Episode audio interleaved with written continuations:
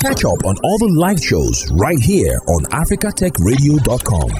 Okay, welcome to Tony's Tech Side. Yes. So, we're going to be doing three things today. First, we would be looking at how we can provide stronger protection for the African child online. And this is mainly because we need to solidify everything in terms of plans, everything in terms of safety online for children.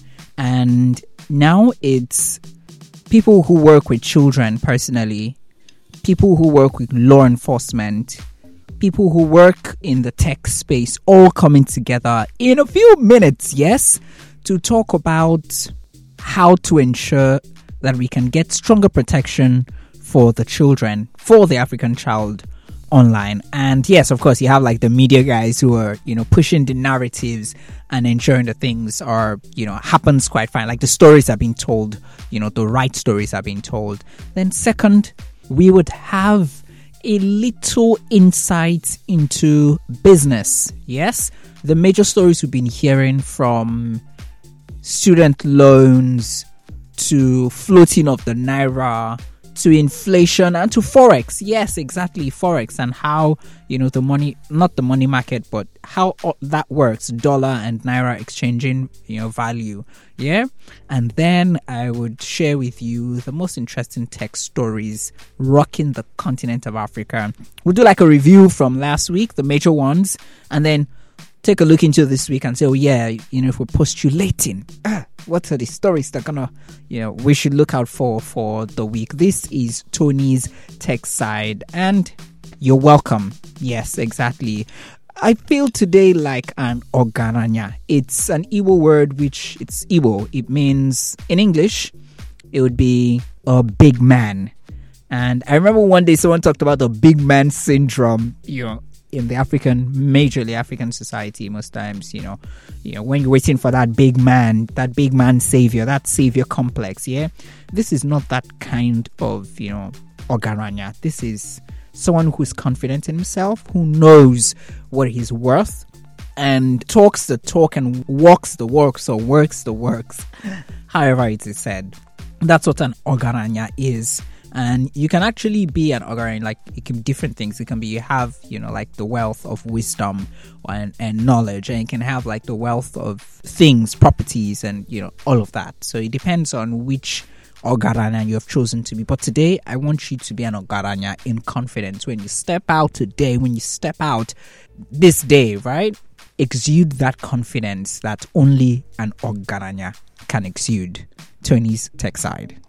Yes, as the WorldCoin craze continues to hit many parts of the world, actually, not just uh, different countries, the Office of the Data Protection Commissioner, ODPC, in Kenya has called on citizens to be vigilant with the platform. So, WorldCoin is a cryptocurrency token project co-founded by Sam Altman, the co-founder of OpenAI, and Alex Blania. Last week, it was mad total shutdown, I must tell you. The project went live globally um, and he has seen users flock to its orbs across different parts of the, you know the country to be issued one of the company's tokens for free. If you're in Kenya, you go to the orbs, yes, you get a token for free. However, users are only issued with the tokens once they prove that they're actually humans and not robots. The ODPC said in a statement, you know, that everyone should be aware that WorldCoin has now been launched and is processing sensitive personal data in a manner that requires demonstration of proper safeguards under the Data Protection Act of 2019. Users visiting WorldCoin's orbs have to download the World app the company's World ID compatible app. The app, according to the company, enables payment, purchases, and transfers globally using digital assets and fiat backed stable coins. Once downloaded, you can visit an orb that's startup's eyeball scanning verification device to receive your World ID. Now, you know, I just we just finished talking about ID systems and keeping children safe online and all of that. And here we're doing biometrics. like this is it, it just takes it to a different level. I haven't you haven't haven't exactly seen biometrics at that level, right? Biometrics and money uh, and payments, you know, all in one. Now, this move has raised a lot of regulator concerns across different countries. In the UK, for example, the company has come under the scrutiny of data protection regulators, according to a report I saw by Reuters. And those in Ghana, the regulation board in Ghana is also saying, you know what, Ghanaian, eh, sorry, I said in Kenya rather, are saying, you know what, you need to really be careful before you put out your information. You share your own information, sensitive biometric information. Meanwhile, the company is describing this service as a digital passport or passport that helps prove its holder is a real human, not an AI bot using its physical imaging device called the Orb. Now, to think about it, OpenAI just did the whole ChatGPT thing and you know everything that has to do with the fact that we're doing more of more of the things we're doing with AI and now they now have like you know a product that says you need to differentiate whether you're an AI or a human. Come on man, make it make sense to me. Well, uh, okay. Away from that, Airtel Uganda has confirmed plans to begin deploying 5G equipment at 50 sites across central Kampala from this week. Uh, this will be happening alongside MTN Uganda. They actually won the 5G frequencies in government auction in June 2023 and the Uganda Communication Commission UCC has released the spectrum to the operators, allowing them to commence their 5G launches. MTN is expected to, you know, do the same thing they're doing. Yeah. And away from the telecoms news, I think it would just be the all these Elon Musk news. Para everywhere. So Twitter announced last week that they will start sharing ad revenue with creators. Creators will be paid for the ad revenue generated from ads served in their posts replies. The company announced this in a post and said that the program is now global. The program joins the creator subscription program in X's monetization offering, and creators can set up the two programs independently. Notably, various creators on the platform have already received significant payouts following the program's mid July. I saw all of those payouts and the screenshots on Twitter too. Yeah, I saw that, and I think it's a win for creators, but still, there's there are a lot of fingers and a lot of hands pointing towards Musk and what's happening next with Musk? It's the satellite broadband provider Starlink announcing that it switched on operations in Malawi.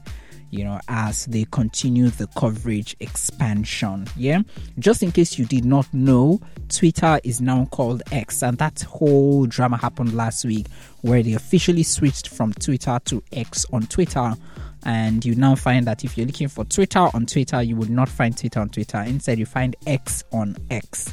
Mm-hmm. Now, something that also happened that was really interesting is social media platform X, right? Remember, I always trying to say don't don't call it Twitter, formerly known as Twitter, bringing back or reinstating the account of Kanye West, who legally goes by Ye after he was banned last year for posting a picture of swastika merch with the Star of David. It's anti Semitic. Uh, last December, months after Elon Musk took over the platform, he created a tweet storm by posting a series of anti Semitic comments along with a picture that violated the social network's rules. At that time, you know, he also posted an unflattering picture of Musk, but the Tesla CEO Musk clarified the rapper producer wasn't banned because of that, but he was banned, you know, all of that suspended for incitement to violence, not because of the picture of him, right? Exactly. So he's back. He hasn't exactly made any posts after his account was unbanned or reinstated. However, the account was only restored after he gave the assurance that he wasn't going to post anti Semitic content or hateful language. This was confirmed by WSJ, a report by WSJ. And finally, stories. One that you should be look at very well, you know, look at and see and say, yes, this is, yeah, exactly, yeah, would be the fact that July was the hottest month in history. And over here in Nigeria, you'd hear something like the August break. And as we end the month of July and we get into August, we hope that we do not have that continuation you know, of August being a hot month or a warm month rather, and that anything that has to do with climate change and whatnot, you know, it kind of like improves for a lot, a lot of people who are spending the summer, who are like doing their whole summer holiday, we hope that the weather is also quite clement and that the holiday is spent in a very, very clement weather. Today, July 31st, 1971, using the battery powered lunar roving vehicle, an astronaut David Scott of the Apollo 15 mission became the first person to drive a vehicle on the moon. Yep, it was on this day that it was achieved.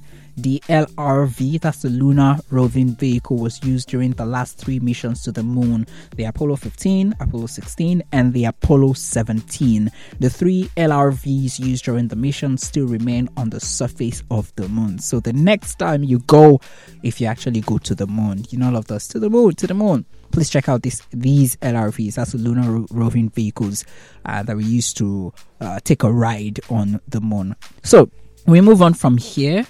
Well, that's all, right, for the stories rocking the continent of Africa as we begin the week. Uh, look at what happened last week, the major stories, and then um, look at what happened or what may happen, you know, starting up the week on a high.